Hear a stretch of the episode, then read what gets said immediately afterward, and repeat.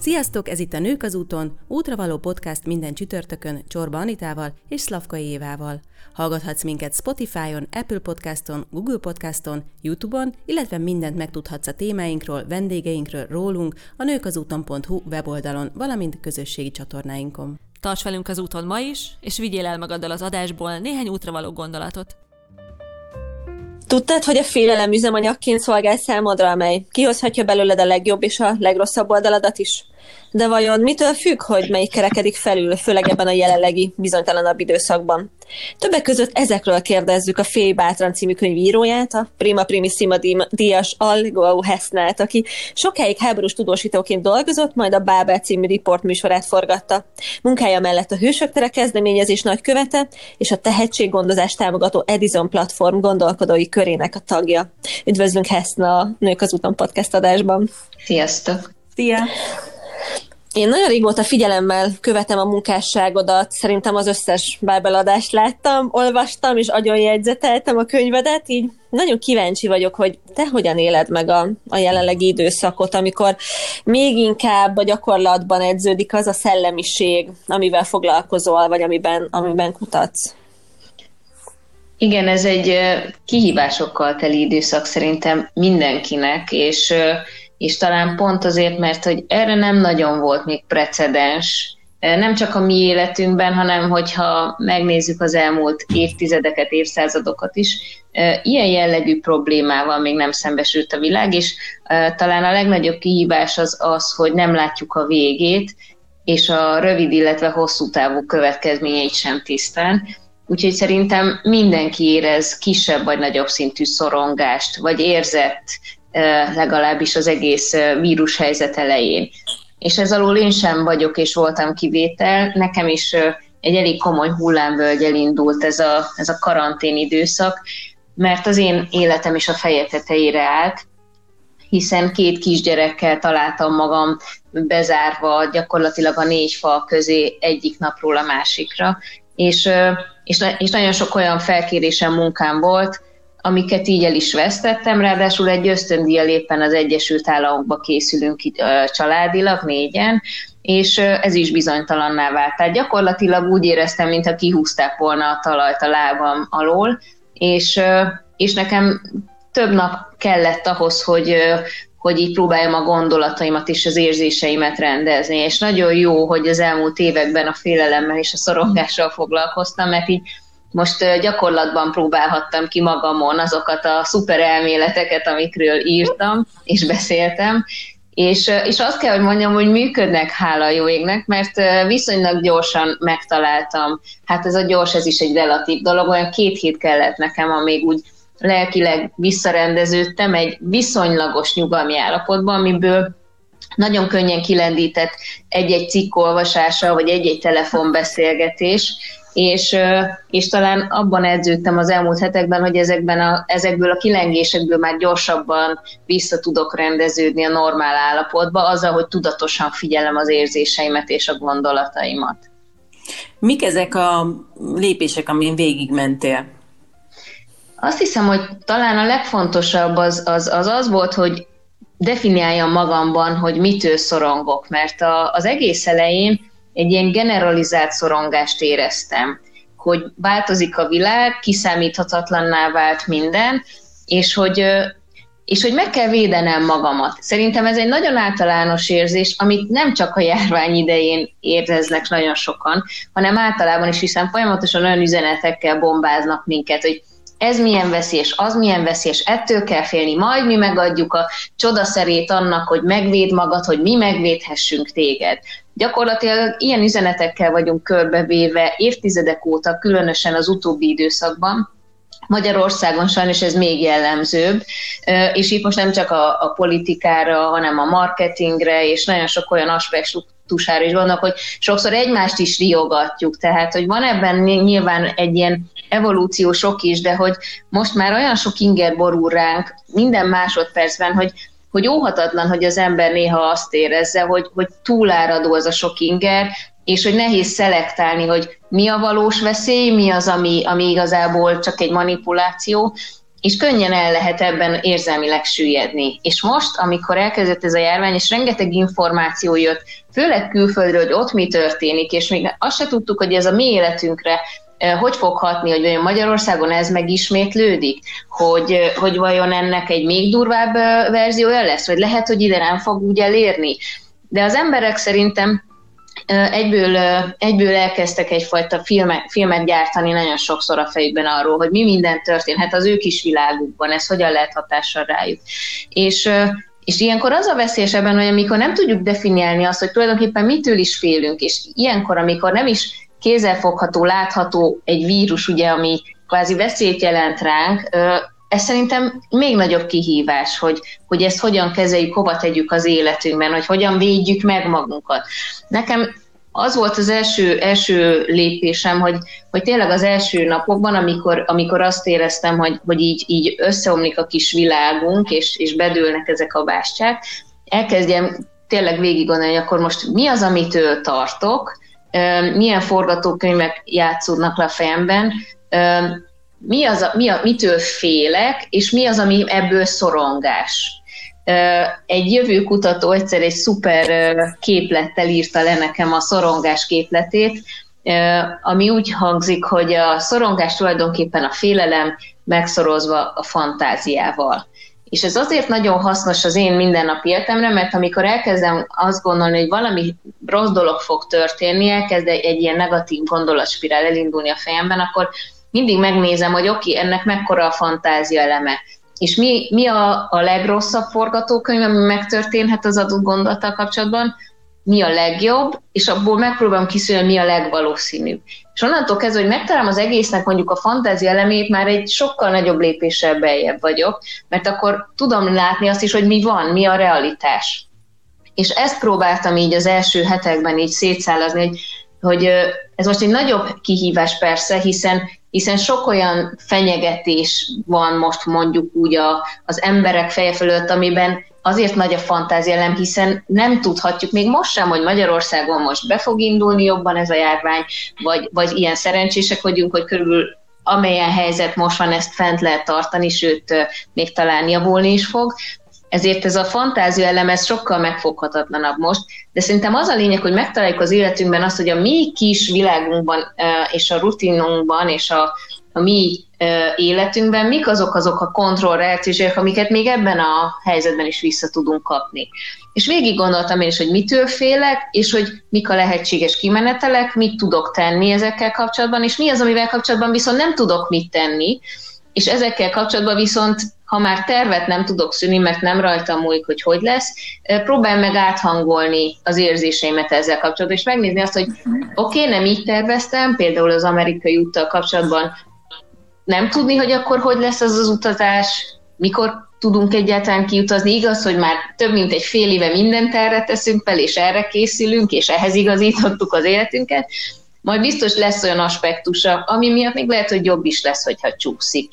És és ez nem egy egyik pillanatra a másikra működő stratégia, ehhez szerintem tudatos gondolkodás irányításra van szükség, tehát hogy, hogy a gondolatainkat mindig arról, amit nem tudunk befolyásolni, átvigyük arra, és arra fókuszunk, amit viszont tudunk befolyásolni, és azzal kapcsolatban tegyünk is apró lépéseket, hogy érezzük, hogy a kontroll itt van megint a mi kezünkben az életünkkel kapcsolatban.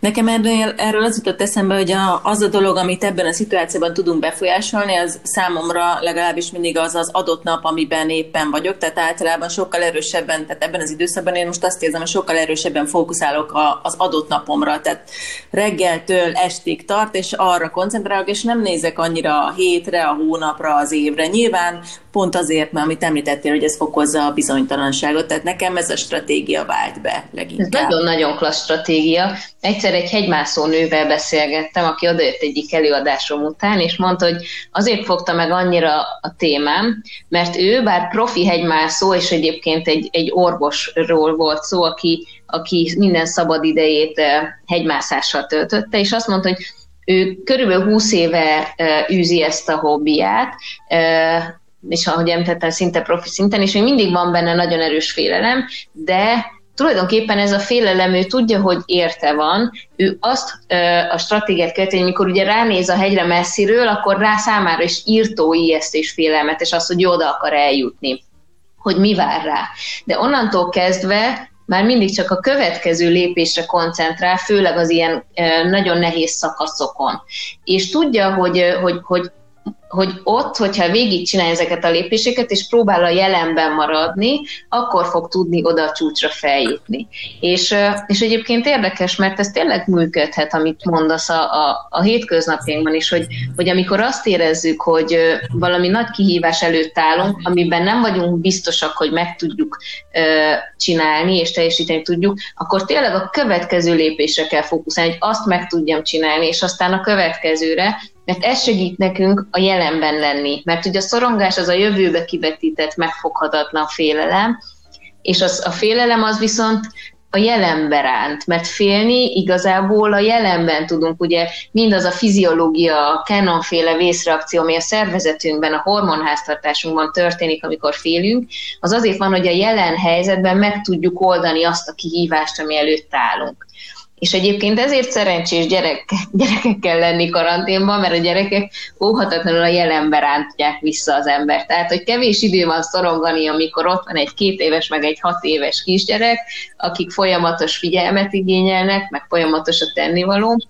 Szóval vannak olyan dolgok, amiket találhatunk az életünkben, hogy visszahozzuk magunkat a jelen pillanatba. De jó, hogy említetted a gyerkőcöket, mert ugye nemrég jelent meg a Holi a hős címmel a gyerekeknek szóló könyved, amelyet te magad is illusztráltál ráadásul. Mesélsz egy picit róla, hogy miért szerettél volna a gyerekekhez szólni a, a, a félelem témájával, és hogyan fogadták? Úgy éreztem, hogy, hogy az, hogy megírtam a felnőtteknek szóló könyvet a félelemről, egyáltalán nem segített azokban a pillanatokban, amikor megszólalt a négy éves gyerekem, hogy jaj, anya, úgy félek ettől, hogy adekvátan reagálják, hiszen az ő nyelvezete, meg ö, fantáziavilága teljesen más, mint egy felnőtté. És azt éreztem, hogy, hogy ha már fog, ennyire foglalkozok ezzel a témával, akkor muszáj megnézem ennek a gyerek aspektusát. Ha más nem a saját gyerekeim miatt, de hát ha másnak is tudok ezzel adni. És végigvettem azt, hogy oké, okay, akkor, akkor a gyerekek többnyire mitől szoktak félni, hogy felnőttek erre ezt többnyire hogyan reagálnak, és hogyan lehet nekik gyereknyelven elmondani mindazt, amit a félbátramba belefoglaltam, hogy a félelem az egy fantasztikus hajtóerő tud lenni, hogy igazából attól függ, hogy a félelem mit hoz ki belőlünk, hogy hogyan bánunk a félelemmel, hogy lekapcsolni akarjuk, vagy képesek vagyunk elfogadni, szégyen nélkül tudatosítani, hogy igen, én most félek, mit tudok kezdeni ezzel a helyzettel, mert a félelmet nem lekapcsolni, hanem átalakítani kell. És akkor egy, egy mesébe próbáltam átültetni ezt az egész üzenetet Hollyról, aki szeretne szuperhős lenni, mert azt gondolja, hogy, hogy a szuperhősök nem félnek, és ő magát gyávának tartja, és jön a kis, kis házirén barátja, Momus, aki megtanítja neki, hogy, hogy nem, a félelem az egy tök jó dolog, és attól nem megszabadulni kell, hanem hajtóerőként használni, és nem szabad szégyelni a félelem érzését. És itt jön a képbe az anyuka, mert ez igazából a, a szülőkre is kikacsint ez a könyv, és legalább annyira szól nekik is, hogy megtanulja az anyuka is, hogy nem azt kell mondani, hogy jaj, kicsim butaság ettől félni, hiszen akkor a gyerek már nem csak gyávának, hanem butának is fogja érezni magát hanem azt mondani, hogy igen, természetes dolog félni, amikor ki kell állnod mondjuk az egész osztály előtt, vagy az egész iskola előtt verset mondani, és mindaz, ami a fiziológiailag, ami a testedben történik, hogy izzad a tenyered, hogy nagyon ver a szíved, az érted van, hogy még jobban teljesíts, és úgy néz ezekre a testi érzésekre. Szóval ezen vezeti végig a kis mumus az anyukát és Hollit is, és és, és azért gondoltam, hogy ez fontos, mert mindenki fél, és nem az a baj, hogy félünk, hanem az a baj, hogy szégyeljük, hogy félünk, és onnantól kezdve viszi le az egész helyzetet, onnantól kezdve állunk bele helyzetekbe a félelemtől, és dermedünk be, hogy elkezdjük elutasítani ezt az érzést, mert szégyeljük. Mert ebben a társadalomban sokszor a szégye, sokszor a, a gyávasággal azonosítjuk a félelmet, pedig nem az a bátor, aki nem fél, hiszen az nem nagy dolog úgy megtenni valamit, ha nem félünk tőle. Az a bátor, aki fél, és mégis megmeri tenni azt, amit ő tart. Ez is egy kicsit a hozzáállás kérdése, nem? Mert a te könyvedben is olvastam, illetve mostanában nagyon felkapták itt Éva Jéger döntés című könyvét, És ugye ő is ír Viktor Frank sorairól, illetve te is írsz róla, hogy a hozzáállásunk megválasztásának a szabadsága a, a, a mi kezünkben van. És, és talán ez az egész erről. Szóval mesélsz egy picit erről a Igen, én most olvasom újra a döntést, hát elképesztő könyv, én minden ismerősömet most nyaggatom, hogy vegye Igen. a kezébe, vagy vegye meg és olvassa el, mert, mert, mert hogy annyira, annyira felnyitja tényleg az ember szemét arról, hogy, hogy nem külső kapaszkodókban kell a biztonságérzetünket és a szabadságunkat megtalálni, hanem ezt csak belülről tudjuk, bármilyen körülmények között élünk is. Az mindig rajtunk múlik, hogy, hogy mit, hogyan tekintünk egy helyzetre. Ahogy Viktor Frank is mondta, akivel izgalmas nagyon, hogy ugye az Edith is találkozott és megismerkedett, és, és gyakorlatilag ugyanarról beszélnek és írnak, hogy van egy, van egy, egy stimulus, valami, valami inger ér minket, egy hír, egy gondolat, egy esemény, és aztán arra adunk egy válaszreakciót. Hogyha az egészet egy időségben nézzük, akkor ugye ér minket egy inger, és aztán időben egy picit eltolva arra adunk valamilyen válaszreakciót.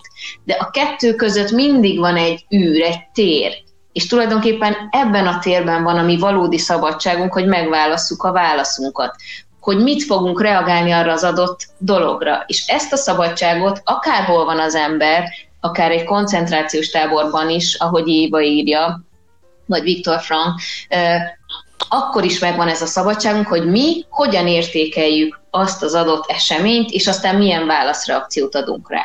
És szerencsére a Bábel forgatások során, ugye ez egy report ö, ö, sorozat volt, amit készítettem évekkel ezelőtt, ö, sok ilyen emberrel találkoztam, akik elképesztő dolgokon mentek át, és ezekről írok ö, tulajdonképpen a Fébátramban is, hogy, hogy ők, tehát mondjuk halálra ítéltek egy, egy férfit, és ő 18 évet töltött a halásoron, és nem olvasta sem Edith Éva Iger könyvét, sem Viktor Frank írásait. Belső bölcsességéből, amit, amíg önmagát elemezte a halásoron, ugyanerre jutott, hogy, hogy tulajdonképpen azt a belső szabadságát sose vehetik el, hogy ő hogyan reagál arra, hogy őt ártatlanul elítélték. És, és megtalálta a módját, hogy a kontrollérzését visszacsalogassa az életébe. És, és szerintem pontosan ez a, ez a legfontosabb, hogy mindenre nézhetünk úgy is, hogy, hogy tulajdonképpen áldozatok vagyunk, és akkor beszippant minket ez az áldozatmentalitás, hogy nem tudunk mit tenni, a körülmények egyszerűen fogba tartanak minket, hát akkor dőljünk hátra, és akkor hagyjuk, hogy más döntsön az életünkről és a sorsunkról, mossuk kezeinket, és nem vállalunk felelősséget a döntéseinkért, vagy mondhatjuk azt, hogy az én belső szabadságomat soha senki nem veti el, én nem egy áldozat vagyok, hanem én megválaszthatom azt, hogy hogyan reagálok egy eseményre. És mindig van valamilyen döntési pont, mindig megvan az a belső szabadság, hogy mi értékeljük azt az adott dolgot.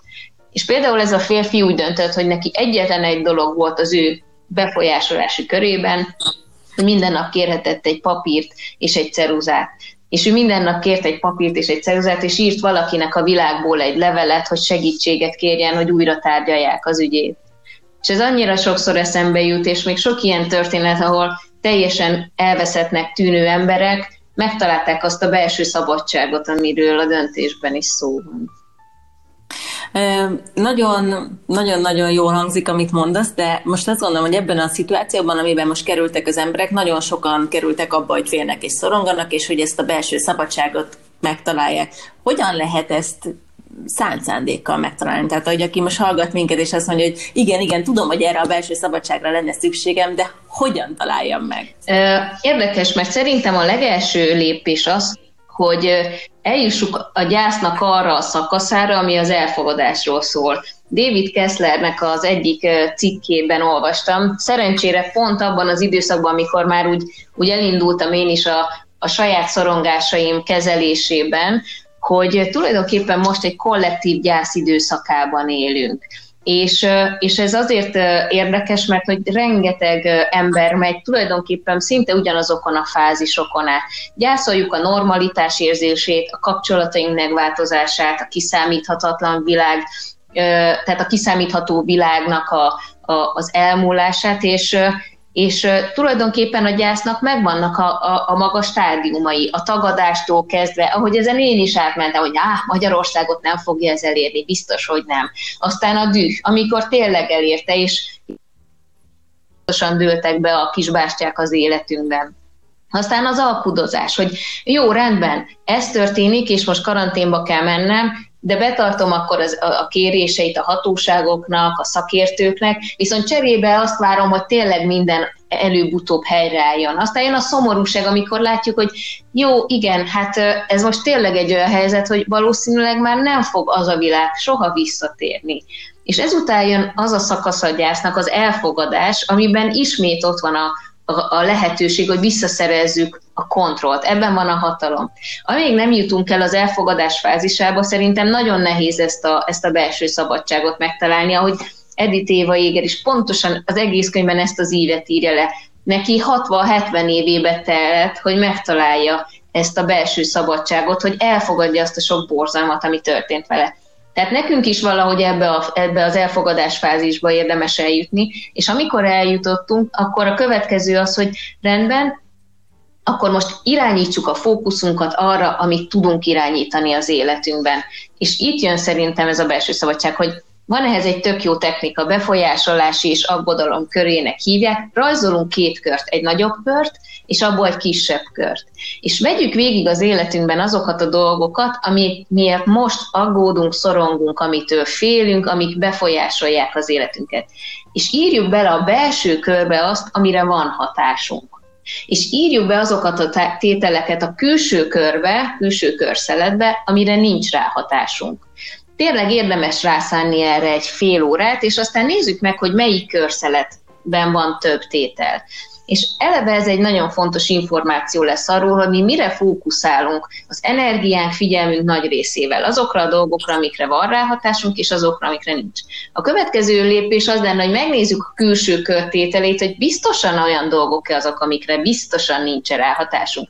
Át lehet-e csempészni tudatos odafigyeléssel néhányat a belső körbe, és aztán utána érdemes végignézni mind a két tételsort, és végigvenni, hogy amik a belső körben vannak, akkor rendben. Ezek azok, amikre van befesünk. Írjunk tervet, hogy jó, ez egy olyan dolog, amit oké, okay, elvesztettem ezt a projektet, ami nagyon fontos lett volna. Ez egy pont egy olyan dolog, amit szerintem be tud kerülni a belső körbe, hogy mit tudok tenni, hogy mondjuk egy hasonló projektet megkapjak, vagy hogy ezt tovább vigyem, és aztán nézzük meg egyenként a külső tételeket is, és nézzük meg, hogy ha azzal kapcsolatban tényleg nem tudunk mit csinálni, mert nem rajtunk múlik, hogyan tudom más perspektívába tenni hogyan tudom esetleg egy más szemüvegen átlátni, mert mindig tudunk mindent más szemüvegen átlátni. Én sokszor a szüleim példáját szoktam elmondani, nekem az egyik legnagyobb szorongás forrás az az volt, hogy ők biztonságban és egészségben lesznek, mert orvosok 65 év felettiek, és még mindig dolgoznak, mint a legtöbb 65 év feletti orvos, aki, aki ez, ezelőtt nem hagyta abba a munkát. És, és nekem ez volt az egyik legnagyobb hívás, hogy ezzel mit tudok kezdeni. Ez abszolút a külső körszeletben van, ugye az én hatáskörömmel kívül. És, és én elkezdtem mindenre úgy nézni, hogy rendben, én most szoronghatok azon, hogy ők betegek lesznek majd valamikor, hát hogy nehogy hogy elkaphatják, de nézhetem úgy is ezt, hogy most egészségesek. Most nem kapták el, és tudok ezzel az egésszel kapcsolatban így is gondolkodni, hogy azt nézem, hogy mi van, és nem azt, hogy mi lehet.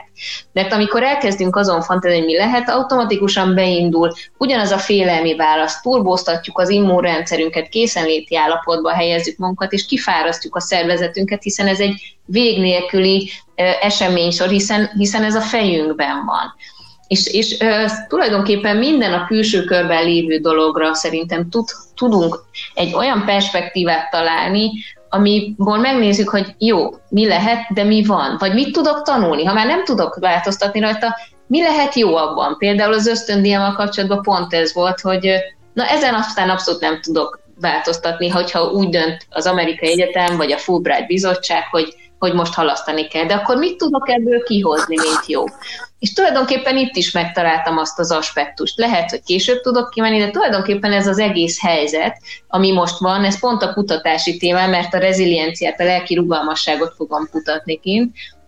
És akkor nézzük meg, hogy tulajdonképpen akkor lehet, hogy érdemes most elkezdeni egy ilyen közös kutatást velük arról, hogy az emberek hogyan reagálnak hasonlóan vagy különbözőképpen Magyarországon és Amerikában, és megkerestem a fogadó professzoromat, és azt mondom, hogy ez a helyzet, de hogy akkor hozzunk már ki ebből valami jót, nem érdekelnie őt egy ilyen kutatás, és, és nagyon érdekelte. Kiderült, hogy ők Kínával el is indítottak egy hasonló projektet, amiben így bevonták Magyarországot is, és és tényleg uh, ahelyett, hogy sajnáltam volna magam, és nyalogattam volna a sebeimet, bár ettől függetlenül azért hajlamos vagyok még mindig néha sajnálni magam, és nyalogatni a sebeimet, és ez nem baj, mert néha erre is szükségünk van, de hogy találtam egy olyan aspektusát ennek a változásnak, ami, amiből jót is ki lehet hozni, és akkor itt még zárjában mondjam de néha hagyjuk átélni a szomorúságot magunknak, és, és, a, és, és hagyjuk, hogy megéljük a negatív érzéseket is, mert hogyha ezt nem tesszük meg, akkor tudnak fogva tartani minket. Csak aztán utána lépjünk tovább, amikor ez megtörtént.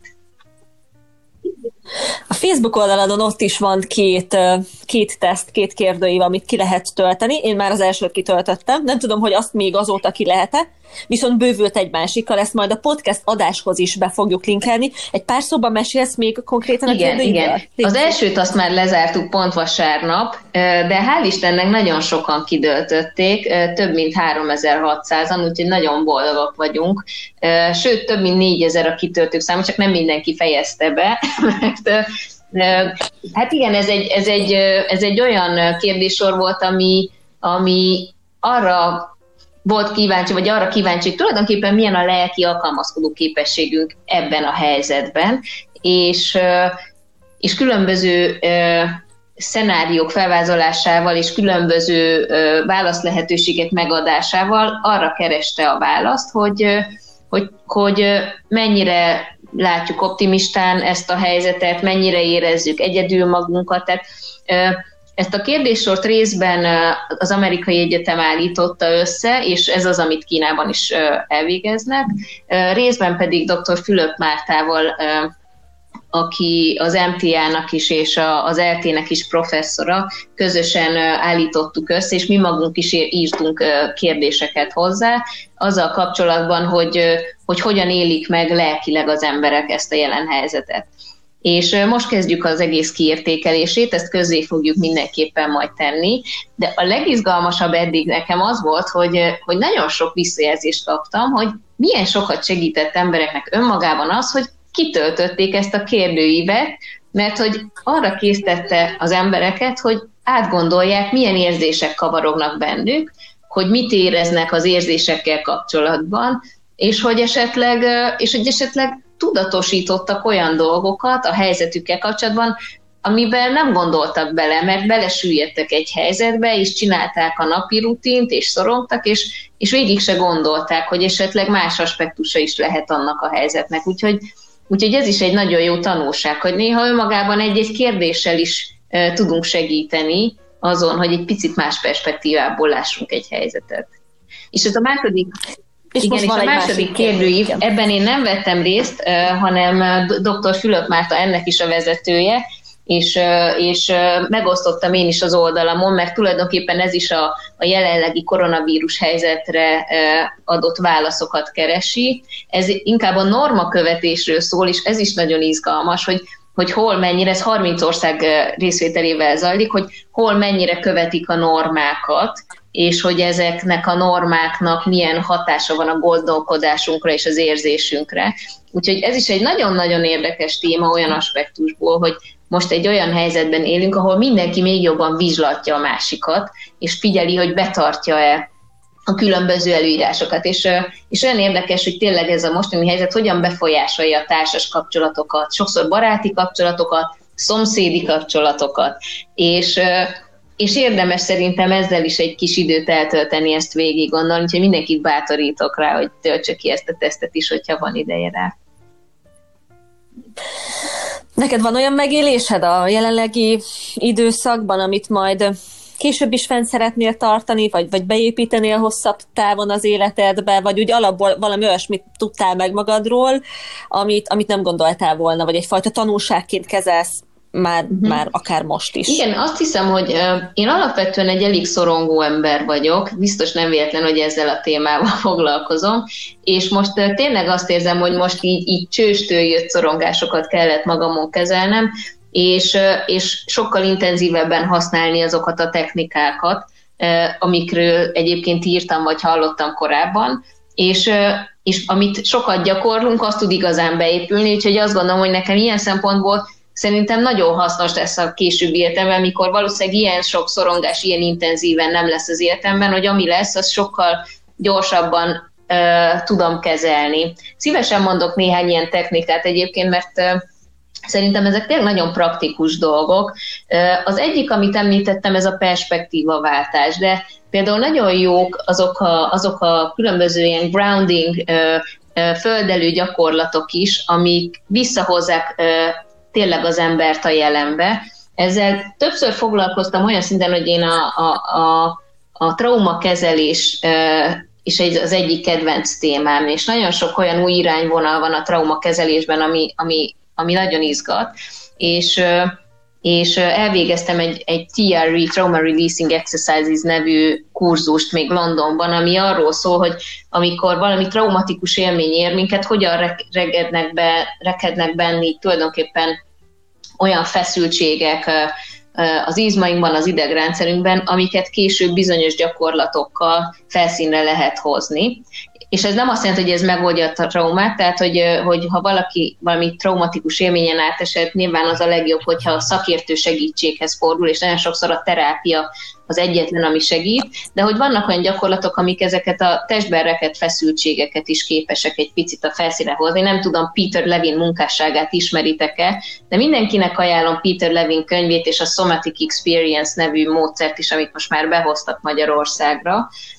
most, most dolgozzák ki az első magyar kurzusokat, és Peter Levy mondja azt, hogy a trauma, traumát nagyon sokszor a, a hagyományos pszichológia, főleg a, a, a lélekre gyakorolt hatáson keresztül közelíti meg, de ez csak a történet fele. A történet másik fele az a testről, a testünkről szól, és hogy a testünkkel is ugyanúgy dolgozni kell ahhoz, hogy egy traumát feldolgozzunk. És, és ő például a Somatic Experience oldalán, amit majd szívesen elküldök, nagyon sok olyan, tényleg olyan jó kis gyakorlat van, amivel, amivel tudunk dolgozni, hogy ezeket a feszültségeket a felszínre hozzuk, és sok olyan ilyen földelően grounding gyakorlat is van, ami segít ebben. De egyébként a legegyszerűbbek például, amiket szerintem nagyon sokan talán már ismernek is, hogy visszahozzuk magunkat a jembe, amikor elkezdünk azzal foglalkozni, hogy mondjuk elkezdjük figyelni a légzésünket, ahogy a levegő kibeáramlik az orrunkon keresztül, vagy, vagy a, a, az érzetekre, a testi érzeteinkre koncentrálunk, hogyan találkozik a bőrünk a, a székkel, hogyan hogyan, hogyan érezzük mondjuk a ruha, ruhának az, a textilét, a, az, a, az anyagát a bőrünkön. Amikor elkezdünk ezekre a testi érzetekre koncentrálni, akkor, akkor muszáj a jelenben lennünk, muszáj visszahoznunk magunkat, vagy elkezdjük megfigyelni a szobában az egyik sarkot, hogy ott milyen részleteket látunk. Szóval amikor elkezdünk begyűrűzni, be, bele menni egy ilyen negatív gondolatspirálba, akkor, akkor érdemes már az elején rögtön tudatosítani, hogy oké, okay, most elindult egy ilyen szorongás spirál, és picit visszahozni magunkat a jelenbe. Vagy egy másik technika az, hogy, hogy megnézzük, hogy tulajdonképpen hátradőlünk, és megpróbáljuk ezeket a gondolatokat úgy nézni, mintha egy ilyen mozivásznon látnánk őket, egy filmvásznon. Hogy tulajdonképpen beúszik egy ilyen szorongató gondot, és aztán kiúszik.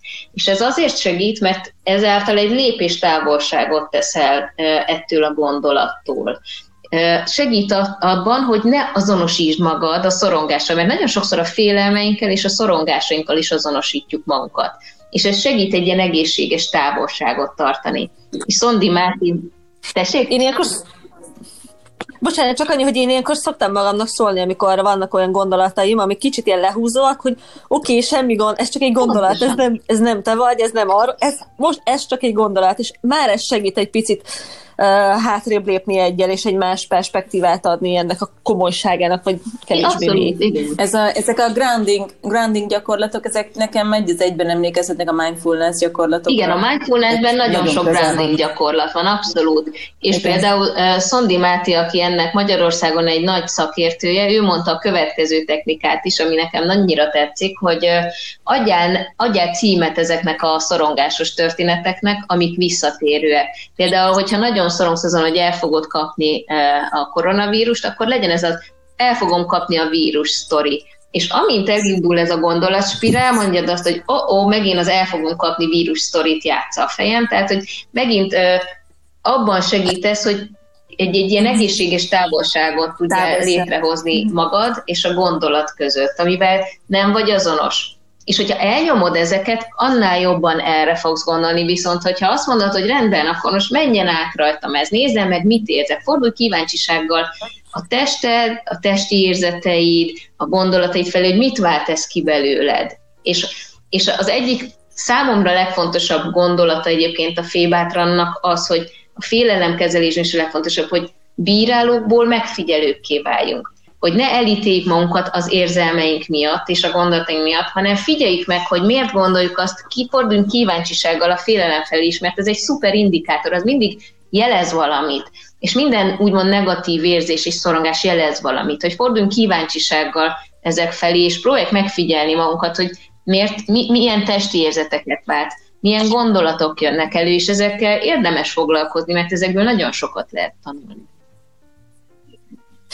Talán ennek a mai adásnak is egy nagyon fontos eszenciája, vagy gondolata, útravalója, amit most megfogalmaztál, hogy, hogy váljunk bírálókból megfigyelőkké. Azt hiszem, hogy de hát egyébként az egész adásban fantasztikus módszerek hangzottak el, Na, és pont meg akartam igen. Pont meg akartam kérdezni, hogy te milyen útravalót adnál a hallgatóknak, és közben már, ahogy elkezdted fogalmazni, akkor pont olyan szépen erre, erre az útra terelted. Igen, nagyon De szépen hogyha... köszönjük, hogy velünk voltál, és köszönjük a hallgatóknak is, hogy meghallgattatok. Hogyha kérdésetek van, akkor bátran tegyétek föl. Nagyon szépen köszönöm. Minden, inform, minden információt, linket megtaláltuk majd a podcast alatt. Illetve a nőközúton.hu oldalon. Sziasztok! Köszönjük szépen! Szép napot! Sziasztok! Sziasztok!